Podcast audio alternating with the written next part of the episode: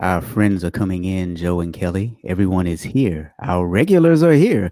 So if you guys are here, you know what you need to do. You need to start dropping those emojis into the chat.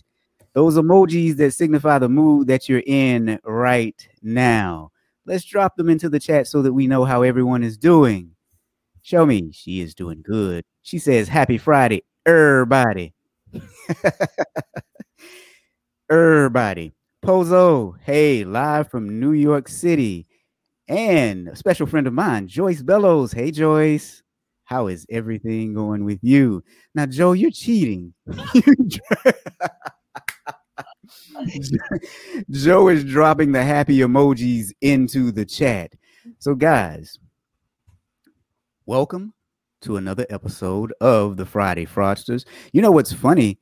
I believe now we are actually on episode 10. I believe today is episode 10, you guys. Can you believe that we've made it all the way to episode 10? Just talking about fraud on Fridays on LinkedIn. So we thank each and every one of you for joining us. But again, put those emojis in the chat so that I know how everyone is feeling. I want everyone to be in a good mood when you come in here and you start talking to us. Joyce is having a good time. Hey, Naisha, you are here today. What a pleasant surprise. Suzette. Hey, Suzette. That's right. You're here. Suzette, I'll try to whisper so the people at work don't hear me, okay? Leslie. Leslie's in a party mood. Dan is here again, and Dan is happy. And Matt is here. Matt is all smiles. But look at Lorraine, you guys. Lorraine is dancing. Lorraine, where are you going dancing, and what kind of dancing are you doing? We want to come with you. Hey, Jacina is here again, and she is really happy. She's like double happy. Or is she at happy hour and seeing double? One or the other. That was terrible. I am so sorry. That was terrible. So, happy Friday, everyone. Let's start off with Internal Audit Awareness Month. This is our last Friday for Internal Audit Awareness Month. So, like I've said the previous Fridays, our job is a hard one. You guys, there's oftentimes a love-hate relationship between auditors and audit clients, right? They hate to see us coming and love to see us going, right? But in all seriousness, May is also Mental Health Awareness Month, so take care of yourselves. I know sometimes we hear some cruel things from our audit clients. Don't take it personal. But if you also need some help, go get some help. Don't be afraid to get help. Again, we have a very hard job to do, and sometimes it takes a mental, it taxes you mentally. So don't be afraid to get help. Internal Audit Awareness Month, also Mental Health Awareness Month. Let's just dive right into our first story. Some of you guys have seen the video, the trailer. What's the state of your street? So what we're talking about today is one bank, State Street Corporation, agreed to pay $115 million in criminal penalties and accepted a compliance monitor for 2 years. We'll talk about a compliance monitor in just a minute. They did this to settle charges that the bank deliberately overcharged clients for years. Now, the fraud was pretty simple. What they did was they added a secret markup to charges and passed them off to clients as out-of-pocket expenses. And let me give you an example. So, for example, State Street would sometimes incur charges from Swift. Now, let me tell you what Swift is. Swift is simply a secure network that banks use to send messages. That's all it is. But there's a charge to use Swift, and it's usually on a per-transaction basis. So, let's just say if your standard Swift charge was between 2 cent and 15 cent per transaction, rather than passing along that relatively low cost, State Street would bill the clients for about $5 per transaction, and they wouldn't disclose the markup. It's estimated that they made about $300 million doing this over, we'll tell you how long it was in just a minute. So now, before we get into this, let me add one other piece to this, because when you see things like this, you wonder, did people at the organization know? And if they did, how did they let it happen? Well, the Department of Justice went in and did an investigation. And, well, that's why State Street agreed to pay the fine, because they found evidence showing certain things. So what I'm going to show you next is a piece of evidence directly from the Department of Justice documentation, and it is an email between what they call co-conspirator 4. There were about 10 co-conspirators, and they redacted the names, right? But co-conspirator 4 had something quite telling to say. So here's the email. In an email to an assistant vice president in State Street's accounting operations group, he said, and I quote, "The issue is we are charging $5 for a Swift message, but the cost is much less. We can't be in a position on a client that they discover that we are taking them to the cleaners on Swift charges." The assistant vice president then replied, "Sometime back at the beginning of time, there was some form of analysis that arrived at the $5 per message.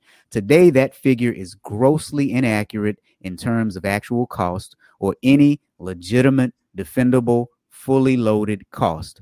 I would absolutely not charge this rate to any new clients." So I think what we're looking at here is, well, an email that acknowledges that something is wrong. Joe, Kelly, what do you guys think about Joe's this? Like at a horse at the gate, just like. But the first thing I want to say is this has like, remember the LIBOR, you know, where they were doing the prices like behind the scenes? Again, they made over $300 million. They only paid $115 million. Risk reward, it pays. I hate to say it. It freaking pays. And what's sad is that is some executives we know, maybe co-conspirator 4, whatever his name was, his or her name was in that. But that's their rationalization for it, is that cost benefit. Unless we do more than just the penalties, the fines, the money for this. And yeah, anyway. What do you think, Kelly? Oh, God. It just makes me like, it's institutionalized. It's so awful to think that, you know, I can't imagine going and working at a place where you know that this is institutionalized. And it's all about just hitting your bonuses or making more money. And, you know, excuse my French, screw the little person. I'm so tired of that. Like, it just... It's like the hospital, Lenox Hill Hospital, charging $3,000 for a COVID test. It's that tone at the top that allows it. Mm-hmm. And what do you do when you're a lower employee and you see it and you know, they're not going to change it because it's just like a lobster fest for them. Mm-hmm. Yep. Yeah. I agree 100%. But let's go to the person that always makes me think differently about things, right? Hal says, while potentially unfair and non-customer friendly, is it really fraud? Well, here's Kelly and I have had this conversation, and I don't know that this really answers the question, but I always get asked, what's the difference between ethics and fraud? And because, you know, I say I teach ethics. I don't teach fraud, like perhaps Kelly would say she does. And I always say every fraud is unethical, but not all unethical behavior is fraud yet. And I think that's where a lot of the dissection of this needs to happen. To me, where it comes into play, I think we can all agree that this was unethical. This is unethical behavior. I think it's, to me, what leads it to be fraud is the people who knew, who agreed to keep doing it. I mean, if you look at Kelly, maybe you know the definition of fraud by heart, but it is that intentional deception of another person, right? And I think that, to me, is what makes this fraud, depending on who knew, who passed over it 100 times. I don't know, Kelly, I mean, what do you guys think? That's where I think it does draw that line. You know, I've seen so many things lately that just, it makes me really sad to think that people have to go to a job and do something that they know is wrong. And, you know, we can sit there and go, oh, well, quit, you know, but you got a mortgage, you've got kids in private school or whatever. But think of how miserable those people are in their whole career to be like that. I just, oh my God, it just makes, like, this week, it's just really hit me as like, I feel badly for people that feel they have to do that.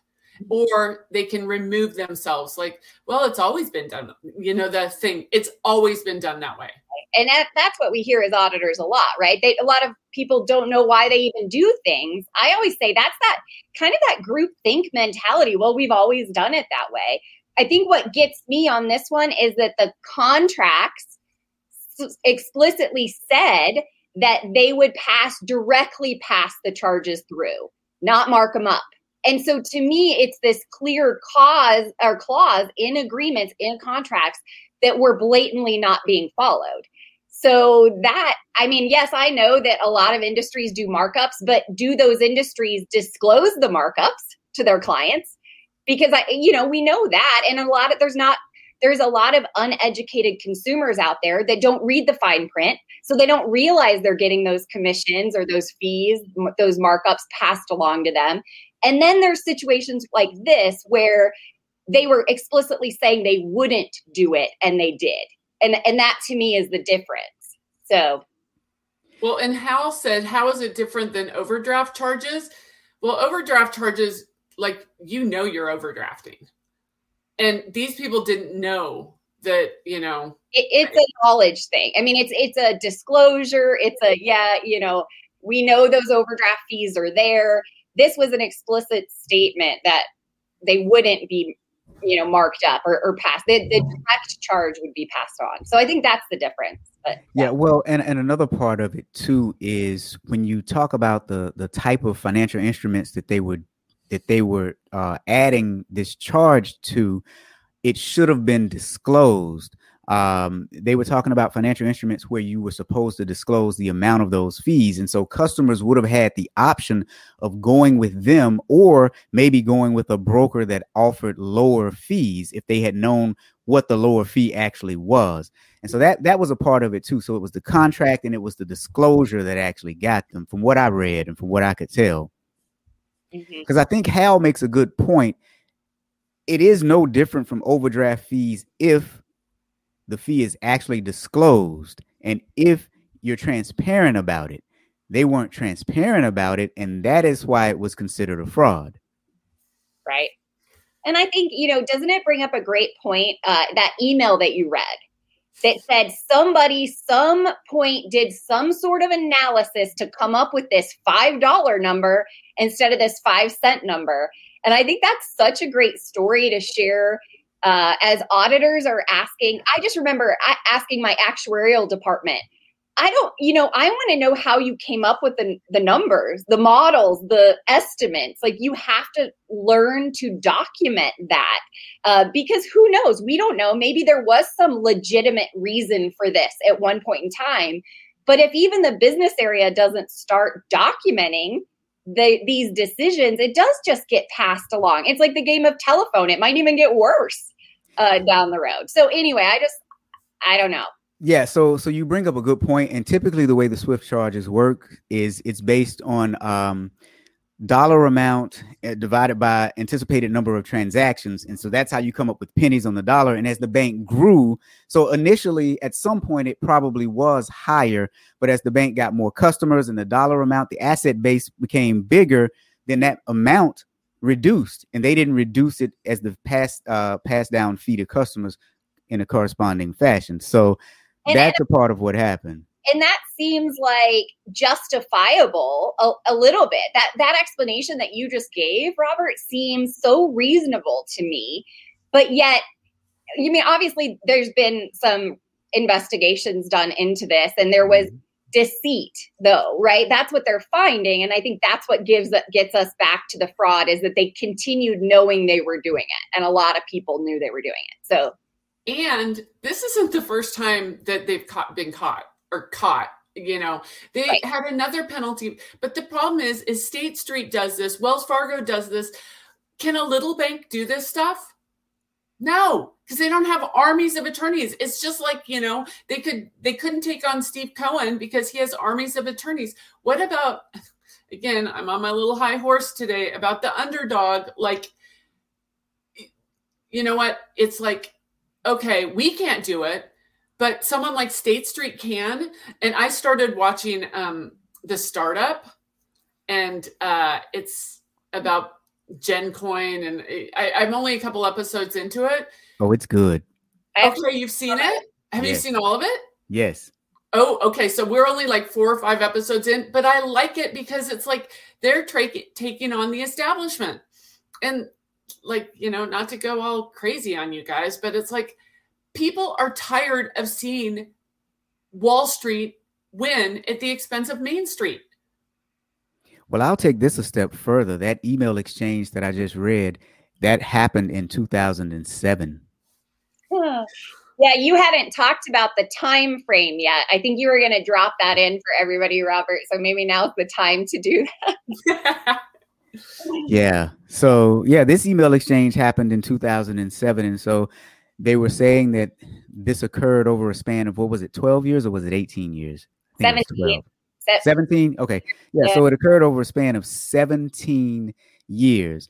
So now let's move. Well, before we move along to talking about a monitor and what that means for them, what this means for us as consumers is look at your statements, question the transactions and how much you're being charged, especially when you deal with financial instruments, mutual funds and things like that. You have load funds, no load funds, and that stuff makes a difference. Those small dollar amounts per transaction adds up.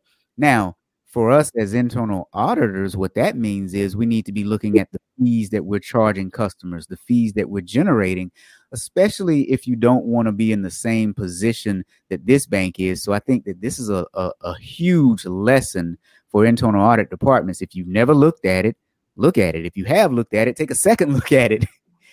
Yeah, that's always been my stance. I think Robert and I have talked. It's not even just about looking at it and recalculating the numbers. It's about asking the why. Why do we do this? Why do I see that this Swift charge is 5 cents, but we're passing on $5? It's just asking why. I always look beyond the numbers. And I think that's just a lesson for auditors in general. Well, and also the clients, like, okay, I had to call a flex spending plan this week. Oh my God. Phone call, phone treat, like, and you're going to go, really, this is worth it for $4.50? They won't. Like, I don't have time to deal with that. It's just like, it's a $6 prescription. I don't care. And they expect us to, I don't care. Yeah. Well, yeah. I mean, we've always said we want this show to be not just good for us as, you know, as professionals, but as people to know what to look out for. So I think, this is one of those. That was a great transition to that. Right. Yeah. Well, and Hal brings up another good point, though. Look at the, where was the other one that Hal said? Hal said, and were incentive comp targets set for payouts based on the earnings from the Swift charge markups? Yeah. Now are we, I think Dan was the one that said Wells Fargo number 2. You know, yes. I think incentive comp plans are the root of all evil at organizations. Yeah, and that's what Hal just said. The incentive compensation, what you pay for, you know, what you reward is what will be done. Absolutely. Right? If you pay for this, then that's what you're going to see is more action around whatever it is that you incentivize. That's right. So now, here's what's interesting. They also had to get a monitor. So let's talk about what a monitor is. So the monitor's primary responsibility is to assess and oversee the entity. So somebody from the outside is now going to come in and look at their compliance. Now, State Street's specific monitor, the person hasn't been appointed yet. So you can either go find one or the Department of Justice will appoint one for you. Either way, it's kind of not good. It's like having someone babysit an adult, right? But did I just say that? But the monitor will be monitoring 3 broad categories of the bank's operations: its billing systems, their compliance program, and their training. They were required to train people at the organization on ethics, and they're going to look at their culture. So that tells you that what they found was they've considered it to be extremely egregious if they're saying, we need to monitor your ethical climate here, and we need you to get ethical training. What do you guys think about that?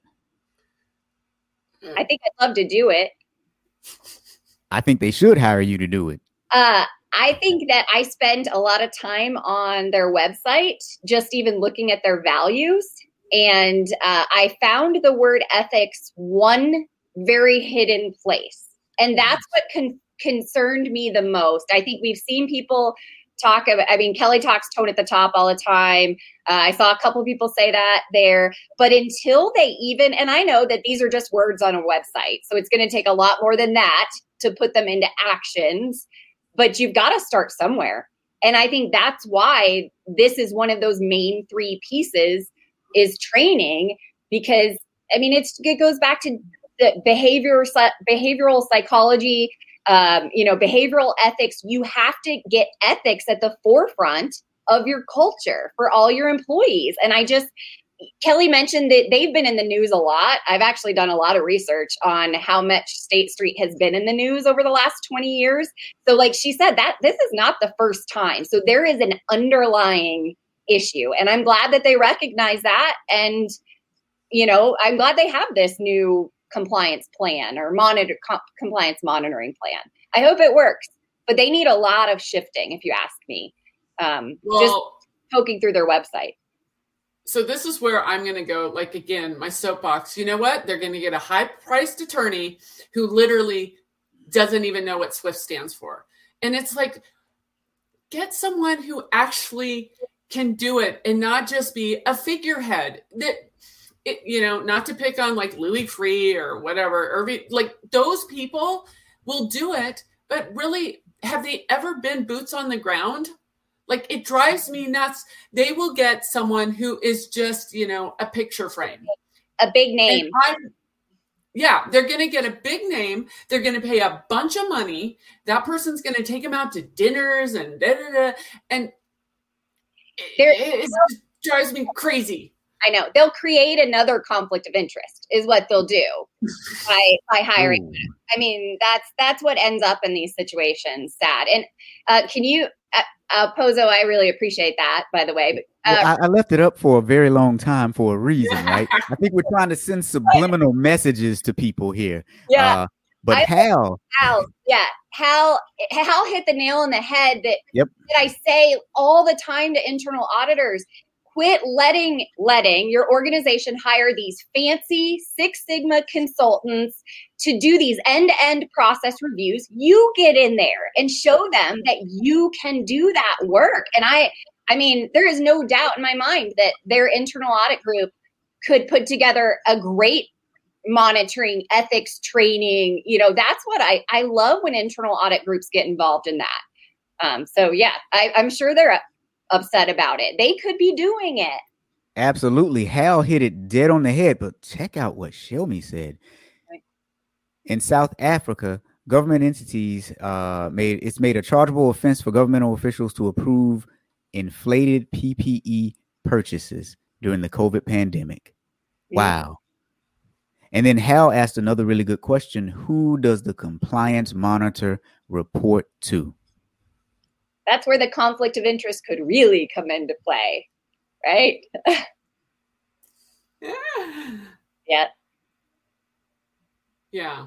I just, this is just, it gets really, really frustrating when they always think it's the lawyer that's going to fix it. Like, it isn't always a lawyer who's going to fix it. And sorry, I didn't mean to interrupt you, Kelly. No. I just like... Let's real people who've done the real work fix it.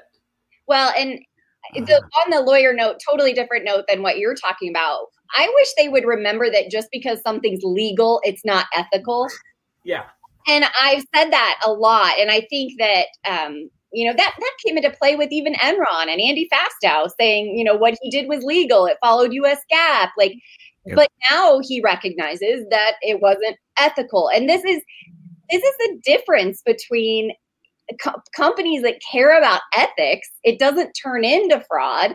I see the lawyers as, just kind of letting companies ignore their ethics. And sorry if that offends anybody, but I think, that's a lot of times what they do. In fact, there is another State Street story that I sent to Kelly and Rob about 15 minutes ago. So They didn't have time to read it yet. I'll post it. I read it. Oh, did you? Okay. I'll post the link in this comment field because I think you guys will be really interested to see some things that happened, you know, back even before the financial crisis, ongoing. Another gentleman was basically charged with upcharging clients, kind of the same thing. His whole defense was looking for an email from a lawyer that said it was okay. He thought that that was going to get him off the hook. I mean, and it just killed me that that was what he was looking for his defense. And he's so mad at State Street for hiding this email, and it still doesn't make it okay. So anyway, that's another soapbox, but I'll put the link in there. Gotta right, go, guys. Thank you. Oh, see you next Friday. Really? You know, so Joe, here's what I really, really like, because apparently we are in good company because we know some very smart people. So like Dan says, they look at the legal penalty cost and as a cost of doing business. Well, and you think about it, if they earn $300 million over that time period, but they only have to pay out $118,000. Now, granted, you're going to pay more in the end because the monitor is going to cost you money and all the other good stuff. But Jacina says they don't let IA do the monitoring task because the question from the top is, why didn't they catch this? And then, of course, IA's retort back is, well, why weren't you transparent with us? I mean, right? Yeah. I mean, we don't know the story, to be honest, right? To put it out there. But unfortunately, this is the case a lot of times. They want to know, why didn't the auditors catch the fact that we were passing on this out-of-pocket or markup to clients when I bet they were looking at invoices, I bet they were looking at contracts. And I think it all goes back to that. They may not be asking the question why. Even if they're asking the question why, maybe the management is bullying them out of continuing to pursue it. We don't know, but it does seem like it's a culture issue. So we could see that happening. I think we've seen it happen at plenty of other organizations. And Hal is right there with you. He's in agreement, but isn't the issue that they need to fix the culture? This is not a compliance issue. This is a culture issue. I agree 100% because if you read the Department of Justice documents, I think it's about 90 pages. And yeah, I read all of them so that you guys didn't have to. But that one email I pulled out was quite interesting. And you can see that internally they were saying this is wrong. So then what happened? And this was an assistant vice president. So if an assistant vice president is saying this is wrong, you're at the top or darn near close to it, right? So why didn't that issue get resolved if you have someone who's at the top of the chain saying this is wrong? What happened? Why didn't that person take it further? Or why didn't the organization take it further? But then Lorraine actually said she worked for State Street while she was in college and they've always had issues. And then she said bye to Kelly. So but I think I agree that it's a culture issue. I think that sadly, it's an everybody issue when you work for an organization that you know has issues. So can I take compliance and audit out of that? No, I think it's a culture of everybody at State Street, that everybody probably to some degree was looking the other way. At least that's really everybody. So for those who don't get Hal's joke, Hal said it's a bank. Everyone is at least an AVP. And it is so true. In banking, there's so many assistant vice presidents running around. I mean, I was an assistant vice president in a bank when I was in my 20s. So, it's just. You were a bank teller, Robert? Didn't you tell us last time you were a bank teller? I was a teller when I was in college. Now, I wasn't an assistant vice president as a teller. Yeah. Oh, boy. And then Lorraine is on it today because they do have lobbyists that are just, the lobbyists are doing what lobbyists are supposed to do. Nothing get bad against lobbyists. That's what they're paid to do. So I get that and I understand that. What I think to get back to your point, though, Robert, of why didn't someone speak up? Why didn't this happen? Is they've bred a culture of let's wait and react to it when we get caught. And unfortunately, with these big corporations, that's typically I think that a lot of these executives consciously make that decision. Maybe, like some of you said, that's a cost-benefit analysis of how much fines and penalties we're going to get when they finally get caught. But it's this nature of these bigger organizations mostly, and all sizes, to be reactive, not proactively identify the issues, not proactively get in front of them. Let's wait and see if we get caught, and then we'll fix it then. Which is why they need Joe to train them. Get on my proactive soapbox with me when it comes to. I wonder if I can make it blink there. Yeah. So just a little bit of subliminal or not so subliminal messaging. Yeah. Jacina's on it again. The top dog gets the biggest incentive payout. He won't rock the boat. Yep. Yep. Oh boy. Oh boy. When do we just sick Elizabeth Warren on them? That will solve the issue. Sorry. Hal, you've got to Hal, I'm trying to run a semi-serious show here. Yeah. And Lorraine, I agree. Does it come back to a whistleblower issue when whistleblowers are not encouraged at an organization? I mean, this all goes back to what kind of hotline do they have? What kind of reporting do they have? Who looks at it? Who's involved? I think internal audit should know everything that comes through a whistleblower hotline. And I have met about, I would say 60% of audiences that I teach and train. Internal auditors do not know what's coming through that hotline. And if they do, they're just checking the box that the hotline exists. They're not even reading it. That's what one of my clients was doing. And I'm like, this is where you've got to get more involved. And I think when I've seen auditors look the other way from this touchy stuff is when I hope we can build that, that courage for auditors to get in there and start investigating. Be an investigative journalist. That's what I say all the time. Now, I will say to your point, auditors should know what's coming through that hotline. And I worked for two organizations where I was the chief auditor, and I actually did own the hotline. So it was mine. Until at one organization, they actually took it away from me. I'll just leave that at that. Another day. Another episode. But Lorraine is on it again.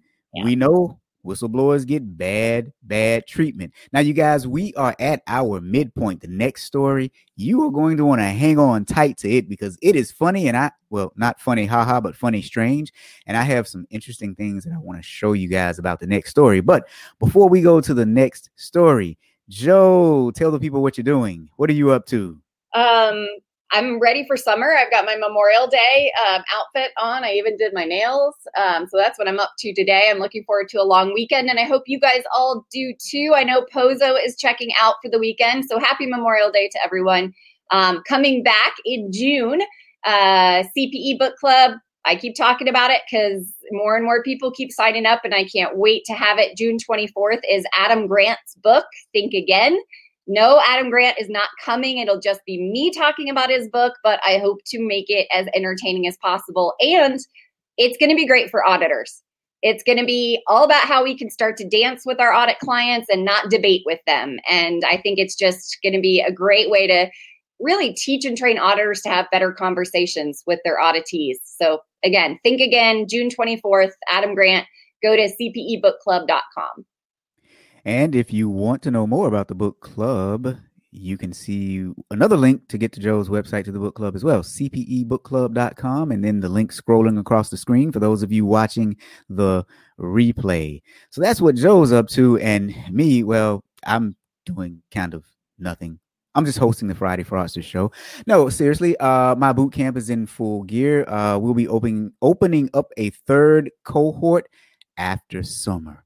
I'm a little worn out with the two cohorts that I have now. One is a decent size and the other one is very small. And I love the small one, actually. I like to keep it small, but it is the Ask Better Questions Bootcamp, where we teach auditors to ask better questions, get better answers, and perform better audits.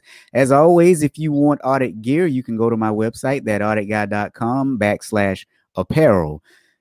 So now that we've gotten that out of the way, we've heard from our sponsors.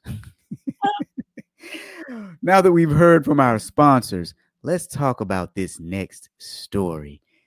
Hold on to your hats, guys. Give me just one moment to set us up appropriately for this next story here. You guys didn't know, secretly, I am an octopus. So as I'm running and managing everything, I have like 8 hands. So you guys saw the title of it. It is the Doubtful Identities, the Fake Driver Scam. And if you haven't seen this story, here's the headline from Forbes. So what happened was a former prosecutor in Southern California, in the Southern California branch of the Department of Justice, he saw the scam and he couldn't believe that it worked. It was so simple, he says. He was surprised that a rideshare and delivery companies hadn't spotted it. What happened was the Department of Homeland Security was tipped off to a case in which Brazilian nationals appear to have stolen thousands of rideshare and delivery company customer identities across California. The companies affected include Amazon, Uber and Uber Eats, Instacart, DoorDash, Postmates, Lyft, and Grubhub. They used the stolen identities to create driver and courier accounts at the same companies. Some may have even claimed referral bonuses, sometimes as much as $1,500 for finding quote unquote new drivers. Now, according to a former investigator, again, he was surprised at how easily the scheme could have been prevented. So the suspects, they use basic tricks. So, for example, if someone purchased alcohol and they were delivering alcohol, they would simply ask the customer for proof of age and then use their phone to photograph the driver's license and other ID cards. And then they would use Photoshop to replace the photos on the real identities with the fake identities. They were saying that the criminals actually had rudimentary Photoshop skills, and they were so bad that in at least one case, the criminals changed the main photo, but forgot to change the photo at the bottom of one ID card. So the ID card actually had two different pictures on it. Joe, what do you think about that? I love some of the comments, and I'll put the article in the comments so everybody can read it too. This is not such an incredibly technologically sophisticated hacking of platforms. Like, I loved that comment because, you know, we're so hell-bent on looking at cybersecurity controls and not getting hacked. And that, if I had to guess, I would love to think that Uber and Amazon are worried about those things, that this just slipped through. But it's interesting how simple it was. That's what they keep reiterating on here. And just even had, so here, I mean, here's the thing is they basically, in my mind, they're employees of Amazon or employees of Uber driving people around. They are employees of those companies that weren't vetted, that weren't, no background checks. And I, you know, this crosses the line with a company like Uber to me on ethical issues. I mean, we know Uber has had its share of problems over the years, but this is a safety of your stakeholders issue. I mean, I jotted down a lot of notes for this one because you could take it a lot of different places. I think that it's scary to me that they weren't focused on this, but I guarantee it's because they were focused on things, bigger things. And unfortunately, the stakeholders, the customers, kind of got screwed at the end of the day because of this kind of overlooked scenario. Now, it does say that Uber found it, that they self-reported this. And if I had to guess, it would have been through data analytics because what they found was all of these fake drivers for their company had the same address. Oh, we're going to get there. Yeah. So, right. We are definitely going to get there. I mean, so they were doing something, but was it too reactive? I mean, that's the whole point. I mean, background checks on employees, on contractors, that's the proactive way to get legitimate workers that you know who they are. And that's where they missed the boat. Yes, it's great they found it detectively later, but I don't think we should focus on that piece of it. They want a pat on the back for that. And I can't really give it to them right now. So, yeah, the Department of Justice said that got a small friend in here with me today, you guys. The Department of Justice said that the delivery and ride-sharing companies were employing drivers who were abusing their jobs to create fake accounts. But what's really strange is that they had one driver that had over 7,000 ride shares on Uber. Now, that's a lot of Uber rides. And what one investigator for Homeland Security, or a former investigator, said was He said, does it make sense that you would have 30 or so people living in one address working on your behalf? So that's back to your point, Joe. But one individual, they're saying, made at least $90,000 through ride shares over a 3-year period. And another made about $70,000 because they were using real identities. So what's happening now is I'm guessing that some people had extra income from that, and they're going to have to report that to the IRS. But didn't they notice that they had extra income? And I'm not victim blaming, Joe. I know we talk about that a lot, but you saw extra income, 70,000 in one case, 90,000 in another. You know that you didn't work that amount. You know you didn't. Right. Yeah. There's so many intricacies to this one. I think that's why, and it hasn't gotten a lot of news coverage. So that's why this one really kind of struck me, and why I think it hasn't is because the dollar amounts, they really downplayed in just even in this article. And I'll put it up again. I'll put it up for you guys, but they downplay it. They say 7,000 rides. Yeah, you were with somebody in the car that you didn't even know. But, you know, there's 14 million rides for Uber last year. So what's 7,000? Like, they really downplay it. And I think that's why it hasn't gotten a lot of coverage. So that's just. Yeah. Well, and then Justina makes another good point. This is Payroll Audit 101, search for fake employees. That's data analytics can handle that. And Yvonne says, you know, product and processes broken. And Hal, again, it's already been said, but incentives drive behavior. Good or bad. So this also happened in Boston as well. And so in Boston, they said as many as 2,000 identities were stolen in an almost identical scheme carried out by 19 Brazilian nationals. And they've also said that they were setting up chats in WhatsApp to communicate, and that they made nearly $200,000 from 487 referrals from one of the victim companies. So that whole incentive to bring on new drivers and stuff like that. But here's where I want to go next. I'm going to do a pop quiz, and I want you guys to tell me what you think about this. And what I'm going to do is give you the responses that the individual companies had, because I had some thoughts when I heard their responses. So an Uber spokesperson said that the company itself initially uncovered the fraud and alerted authorities in Boston. The scheme was sophisticated. Sorry, had something in my throat. The scheme was sophisticated and international in scope, the spokesperson said. And I quote now, "We are grateful for the investigative work done by federal agents that helped dismantle this operation and hold those responsible. Uber has a global investigations team and systems in place to help track and flag this type of sophisticated fraudulent behavior, enabling us to assist law enforcement with investigations that protect our users." Joe, what do you think about that?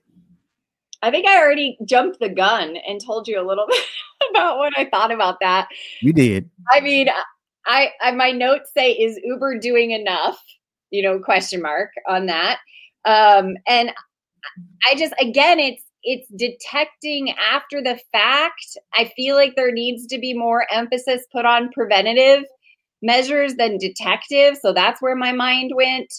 I don't know. What did you think when you, because you said you had some gut reactions when you, I mean, I agree with you, by the way, with that, getting something caught in your throat about it being such a international scheme. You know, I will say with Uber, especially now that I know how the others responded, I was actually impressed with Uber because they caught it and they alerted authorities.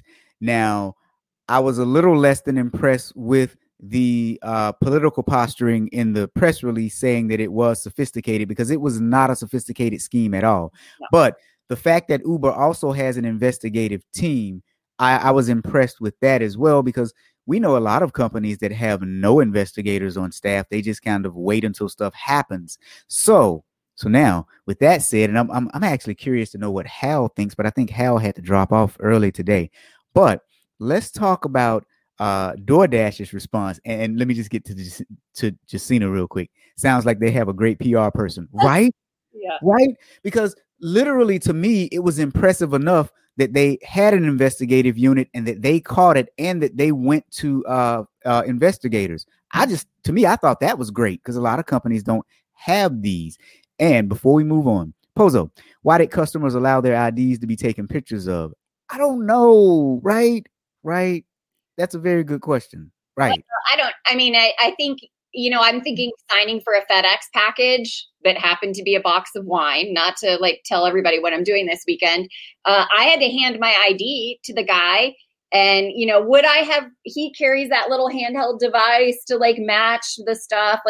I'm just thinking, would I have paid attention if he had somehow snapped a picture of my driver's license? We're all busy. We're all doing other things. But this was a lesson for me. Again, do I need to pay more attention when we're getting ID'd somewhere? Do we need to pay more attention to what they're doing with their driver's license? Again, I think this can be a good lesson for all of us, too. Very true. Yeah. Now check out Mark. Guess who trained the Uber investigative staff? Now, Mark. Mark, you? If I were to guess. So for those of you who don't know who Mark Anderson is, Mark does interview training for people who are doing investigations, and he is darn good at it, too. So, but can I go back to my soapbox really quick and back to the article that said, tech companies, so we're going to put Uber and DoorDash in that bucket for right now, have long struggled to identify well-edited documents. And I put next to that, why?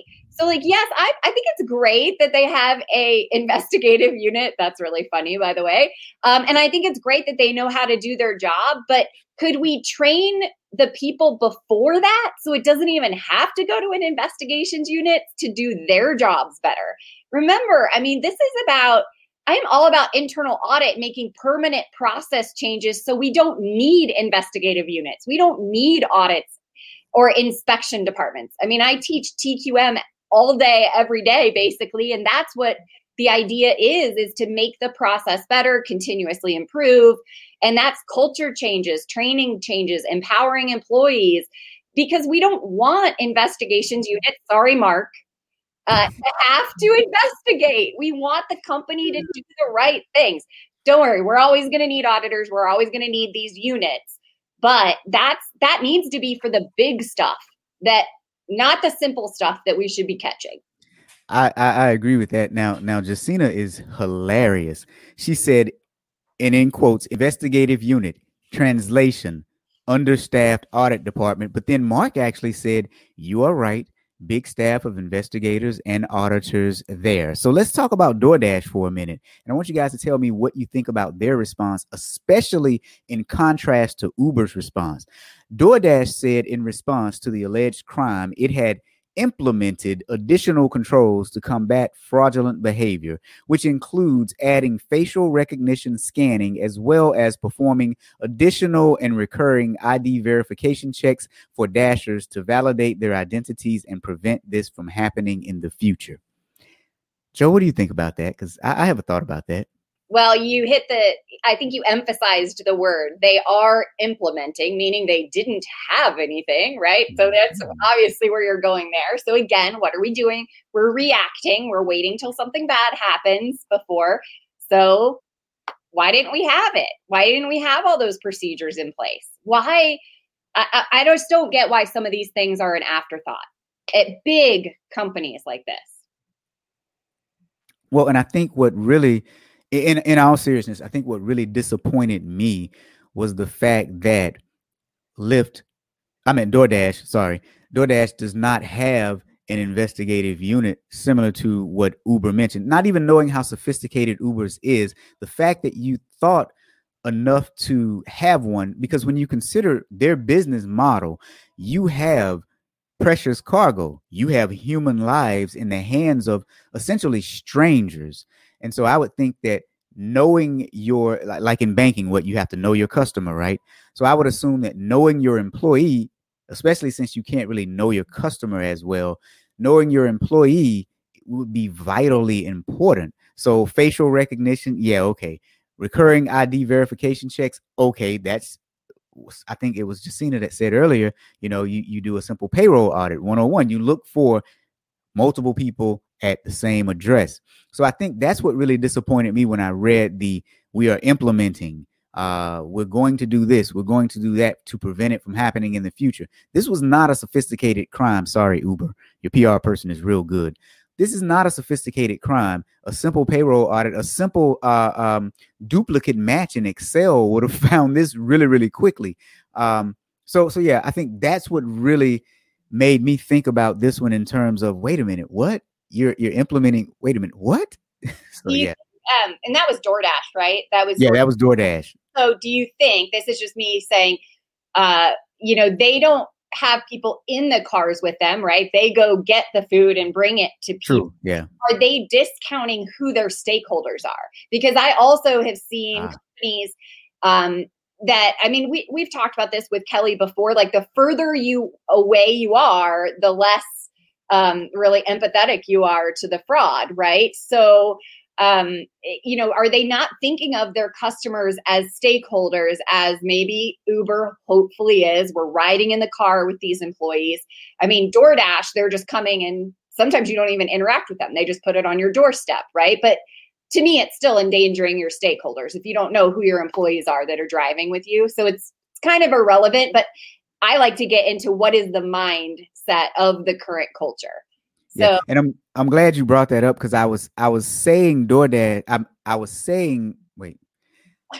As I was talking about it, I was looking at Lyft in my notes, but I was thinking DoorDash. So yeah, DoorDash, they don't have the interaction with you. But Hal says Uber treats their drivers as contractors, right? So not really an employee. I agree with that, Hal, but we still need to have due diligence over contractors. But that's a good point, though. And that's how they've gotten themselves into trouble. Previously. So, they've already, I feel like, had to address issues with contractors to treat them more like employees. So, if they've been through this, I keep going back to things like background checks and, simple, again, yes, ghost employee payroll audits. Yes, that'll catch it. But up front, what are we doing here? Yeah. Well, and that's why Lorraine said, well, how did they get proper verification? When like they had to go through the HR process. So how were they actually onboarded as employees? I wonder if Yvonne is still here. She is our HR guru. So that's DoorDash. Now let's talk about Lyft for a minute and Lyft's response. So Lyft told the Record, or local paper there, that it is working with the Department of Justice on the investigation, and it had added extra protections against this kind of fraud. None of the other companies affected by the fraud responded to the request for comment. So at least these three responded, but Lyft said that it had added extra protections against this kind of fraud. Now, Joe, I'll go first on this one. Look, you added extra protections. This type of fraud in and of itself was the most basic.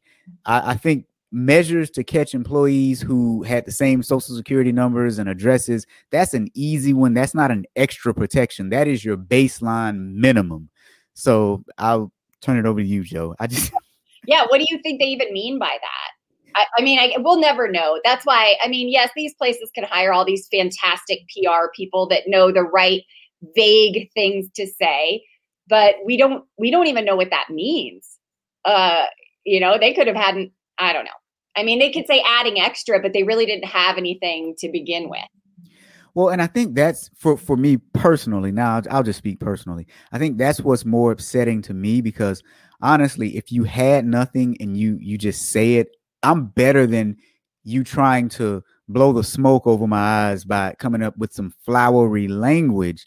Just say it, because we will forgive you. Lyft is I've used Lyft and Uber. I really love the service that they provide. I love being able to go from point A to point B cheaper than a cab. I love the fact that their drivers let you choose your own music if you want to.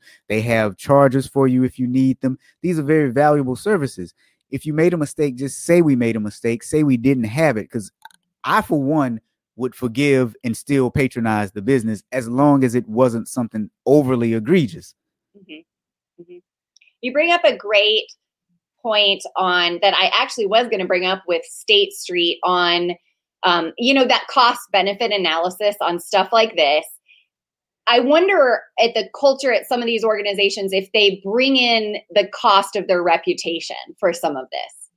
And I feel like, unfortunately, for some of these big name organizations, they aren't worried about it because they can, whether you say justify it, rationalize it away, what happened. I have a feeling they're going to say with this story that it's small potatoes.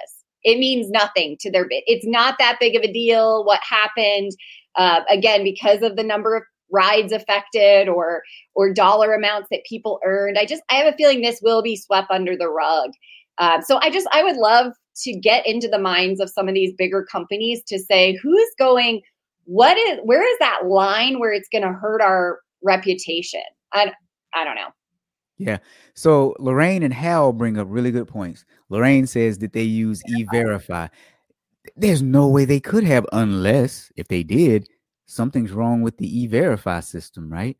Well, but isn't E-Verify, remind me what all it does, because I know I've talked to auditors about it before. Does it just check that you're a legitimate resident that's that can work here? Because remember, these were real people with real entities they were using. So would E-Verify have caught that? And that's me just asking the question.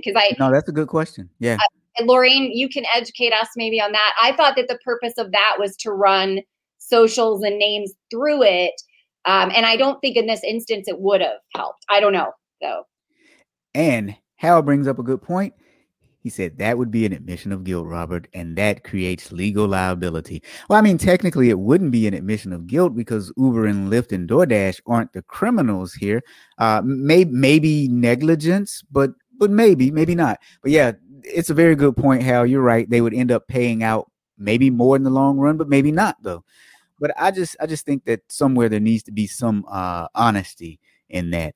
And Lorraine says reputation risk is just an oops, we're sorry. Yeah, that was good.